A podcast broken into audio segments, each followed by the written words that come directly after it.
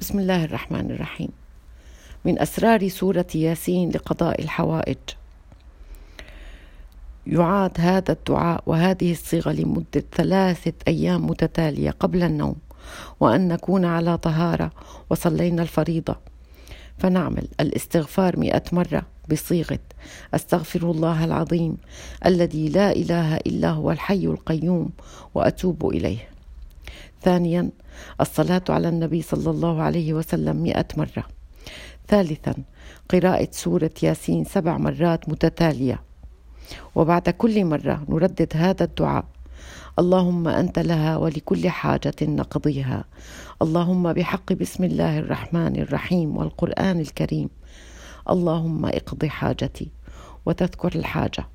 وبعد ذلك تصلي على النبي عشر مرات. ولا تنسوني من بركات دعائكم.